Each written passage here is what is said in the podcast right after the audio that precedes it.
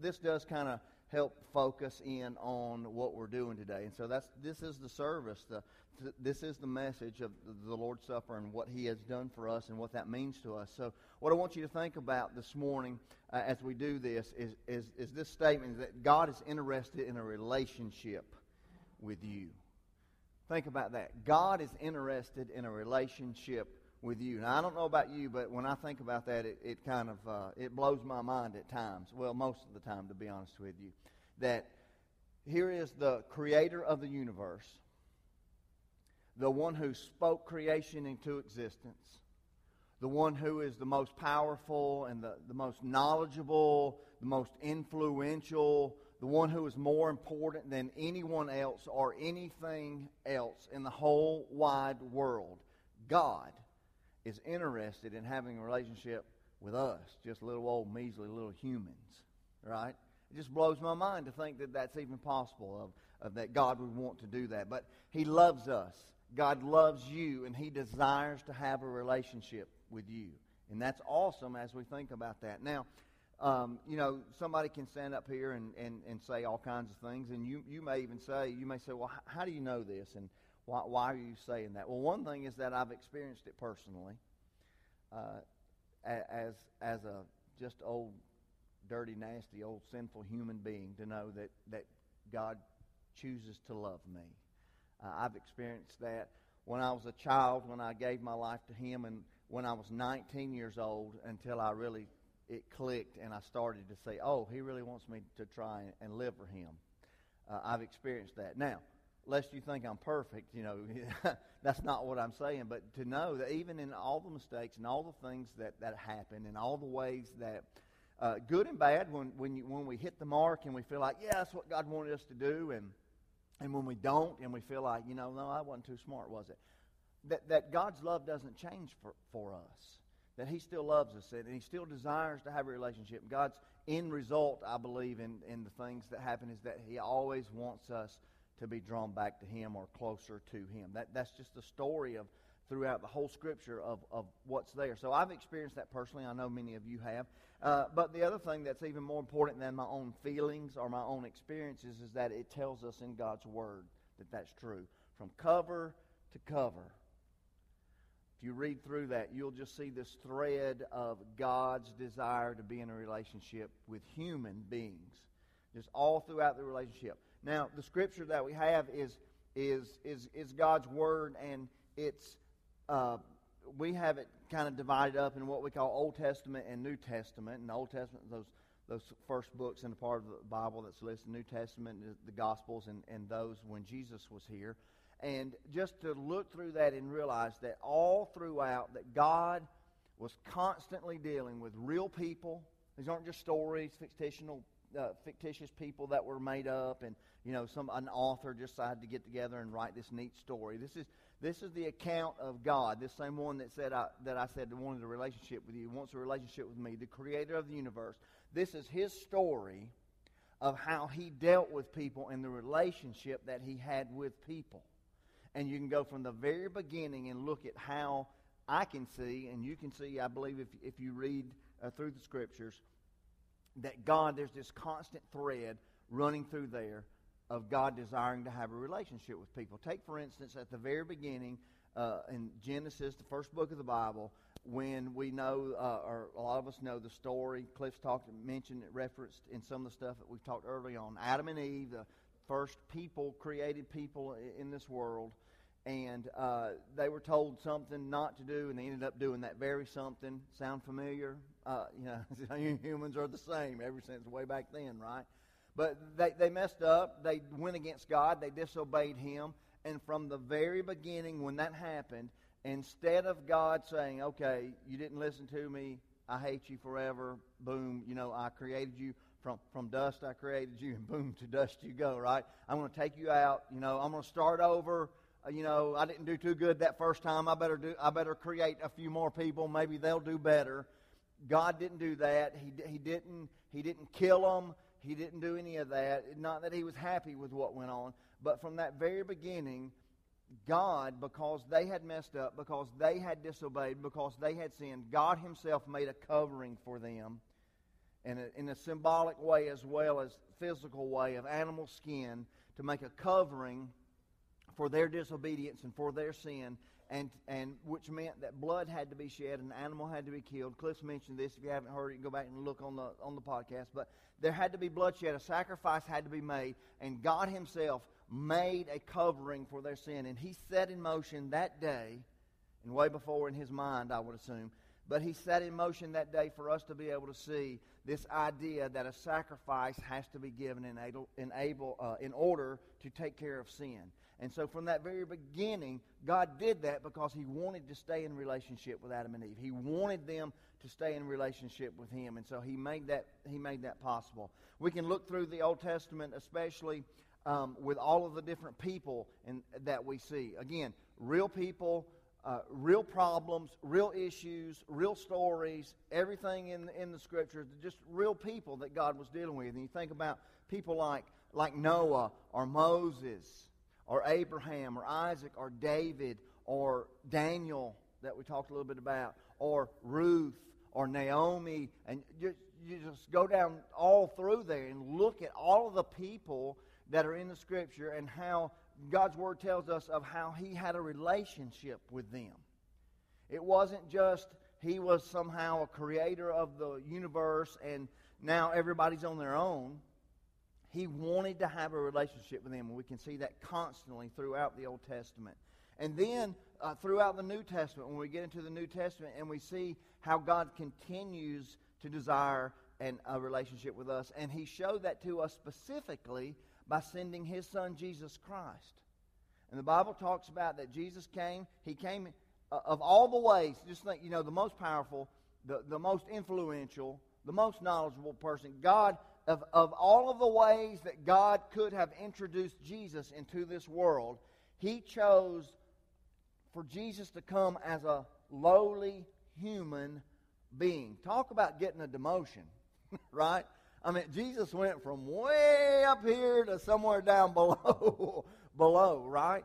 But so, of all of the ways that God could have chosen to introduce His Son Jesus into this world for us to be able to see, God chose to introduce Him as a human who could come and identify with us. And, and we know that, the Bible talks about, again, Cliff mentioned this, I believe, last week, that, that the Bible talks about God, uh, that Jesus is Emmanuel, which means what? God with us, not apart from us, not, out, not outside of us, not somehow looking down, you know, to be evil upon us. That, that God chose for Jesus to come and dwell right here among us as a human being to identify with us.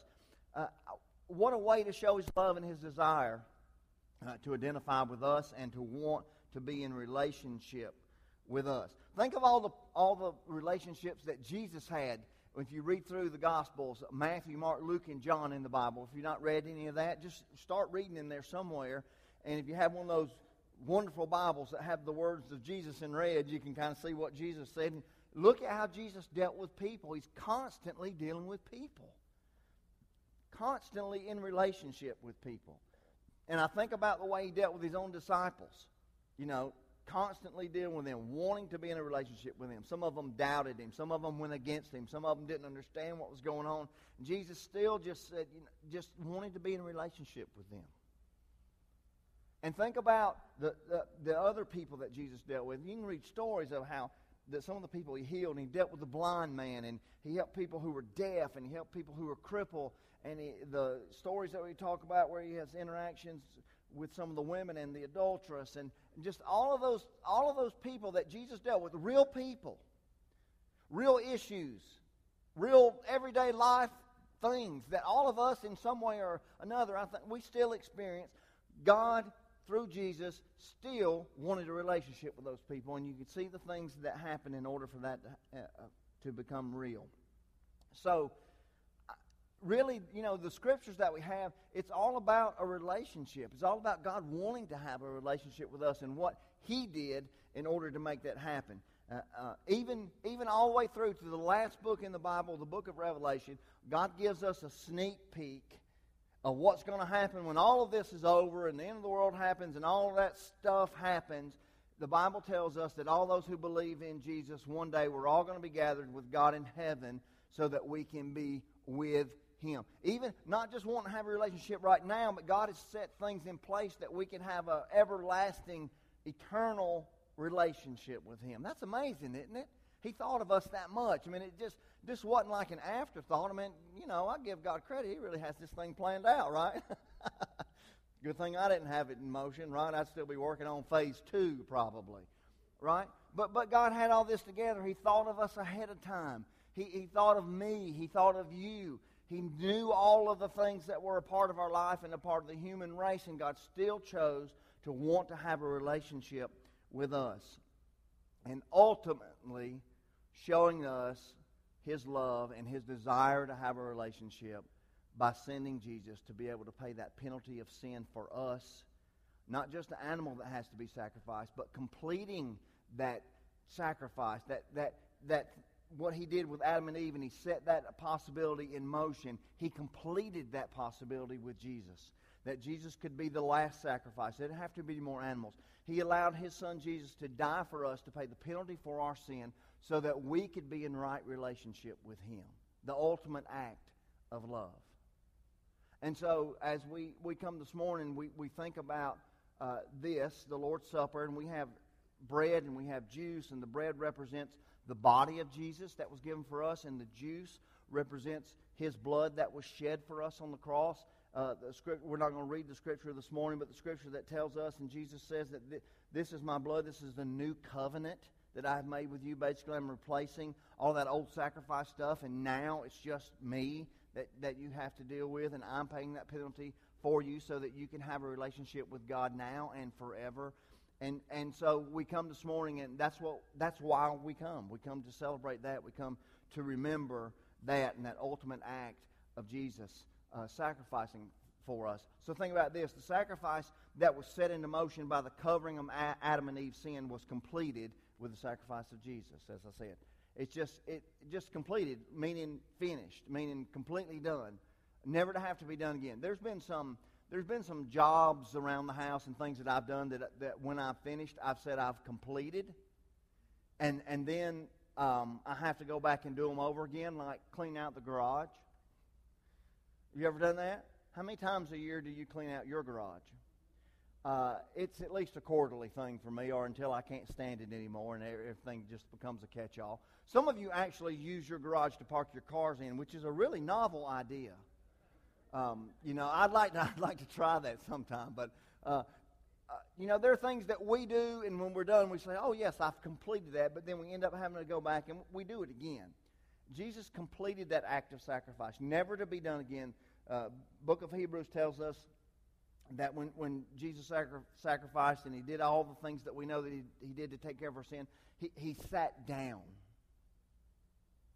at the right hand of God. I, like that's just like it's over. Jesus said it's finished on the cross. So it, it, doesn't have to be done again. This act, what we remember today, he completed forever.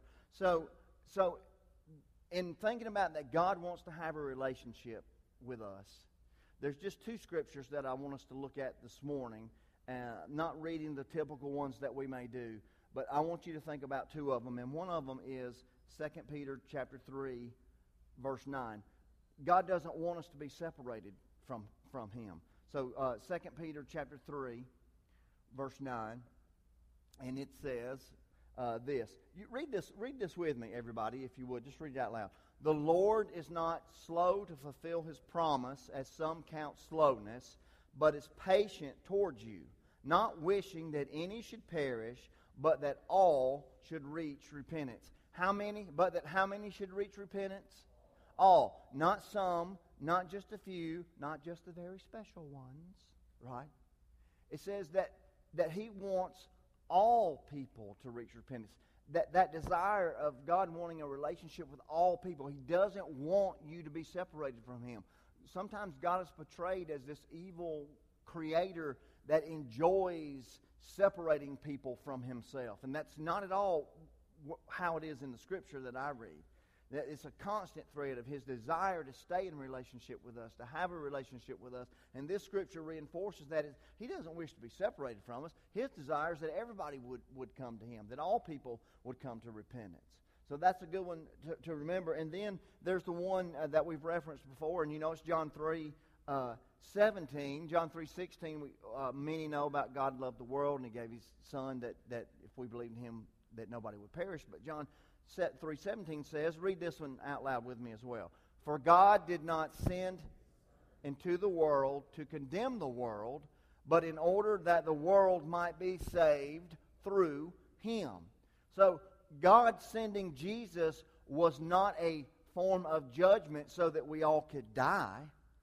Jesus coming was a way of God sending him in order that we all might be saved. That is a that is a creator who desires relationship. If God if God who's all knowing, all powerful, all of that kind of stuff, if God did not want to have a relationship with us, well first of all, he just he just wouldn't have ever created us. Second of all, he wouldn't give Adam and Eve a chance for things to be restored. Third, he wouldn't give us a chance for things to be restored. If God really wanted that to happen, do you know, do, do, you know the, the one thing in the Old Testament that is assigned to me of God's true desire for us to have a relationship with Him? It's back in Genesis after Adam and Eve messed up, and God put angels and a guard around the tree of life. They ate from the tree of knowledge of good and evil, and that was their sin. And because they were sinned, they were, they were forever no good. If they had somehow tried to get a hold of the tree of life or whatever, and to have life in that stage of sinfulness would have meant eternal death. Have you ever thought about that? But God said, You're not allowed there.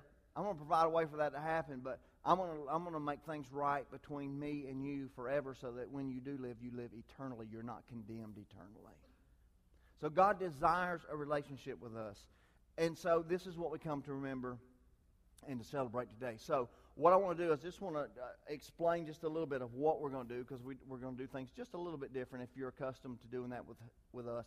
First of all, uh, we believe in what's called open communion. Uh, that you, know, you don't have to be a member of this church to participate uh, in this with, with us. If you're a believer, this is awesome and that we're all one family and God is believers, and so we hope that you will participate. And, and then the other thing is that we talk about doing this in remembrance of Jesus, and this is for believers. Uh, it's for, as we partake of this, we remember, and today I want us to remember specifically this relationship that God desires to have with us and our relationship with Him.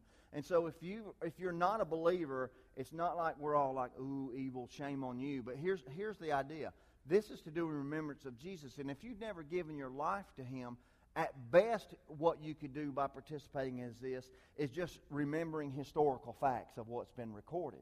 You don't have that personal relationship with Him if you're not a believer. So, for you, you can't remember what Jesus has allowed you to have in that relationship that you have with Him because that hasn't been established yet. But I want to give you an opportunity for that to happen.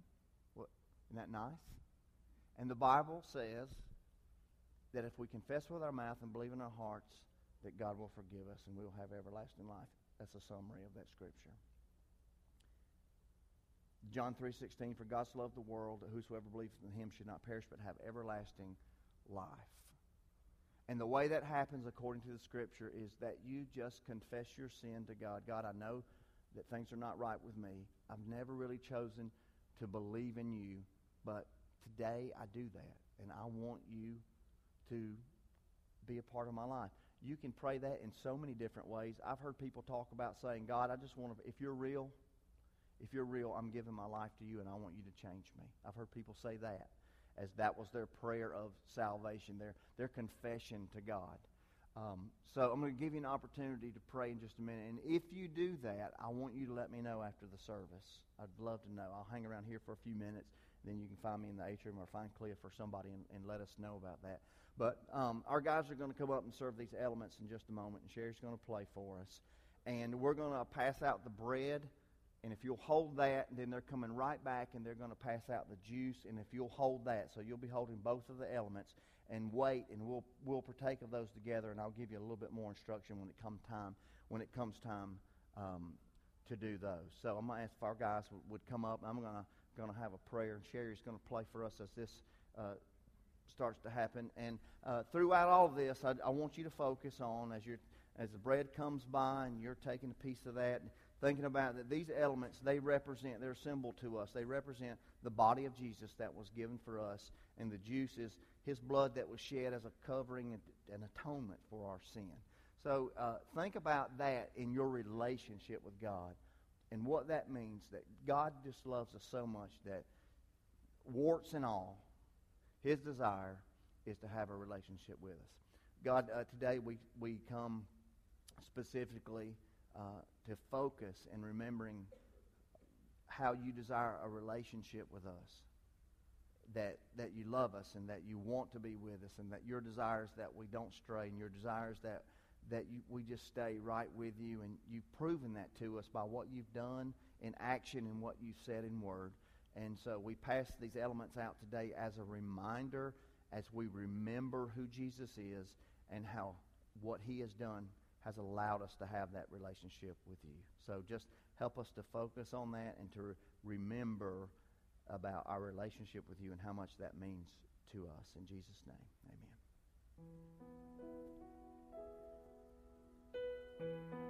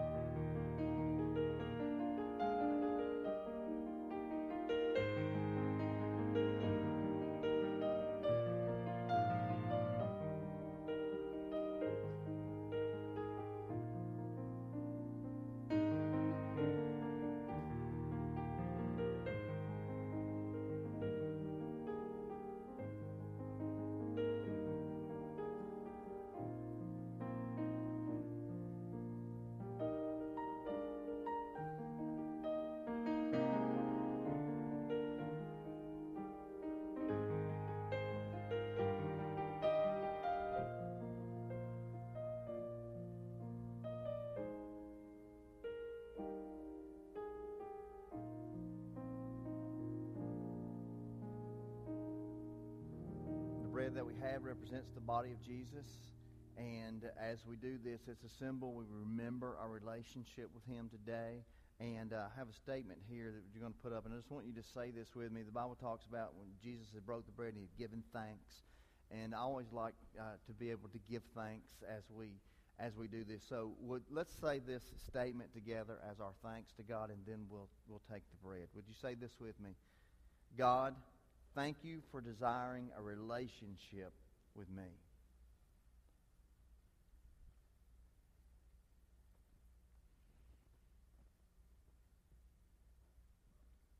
And then the juice we have represents uh, the blood of Jesus. As we talked about, the Bible talks about without the shedding of blood, there is no forgiveness of sin. And that Jesus willingly gave his life. His blood was shed as that new covenant for us, that completed action to where no sacrifices ever need to be made again. That it's all through him and his way of showing that he desires to have a relationship. So uh, as we think about this, let's say this next statement together as, as a thank you. God, thank you for making it possible for me to have a relationship with you.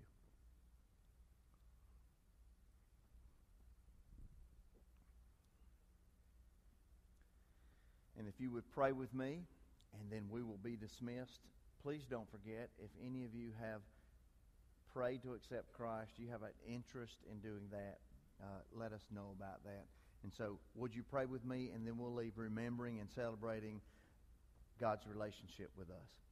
God, today, that's what we do. We just come and we pause for what really is a short period of time. It's not that we don't ever think about your relationship, and it's not that we don't ever remember it, but specifically, we take this time out to do it today. We do it as individuals, and collectively, we do it as your church at Freedom Fellowship, a body of believers that choose to gather here together and we are thankful that you love us. We are thankful that you want a relationship with us. And so I pray that you just give us strength to, uh, to be able to do that, to be able to know and trust in you. And uh, again, just thank you for wanting us. In Jesus' name, amen.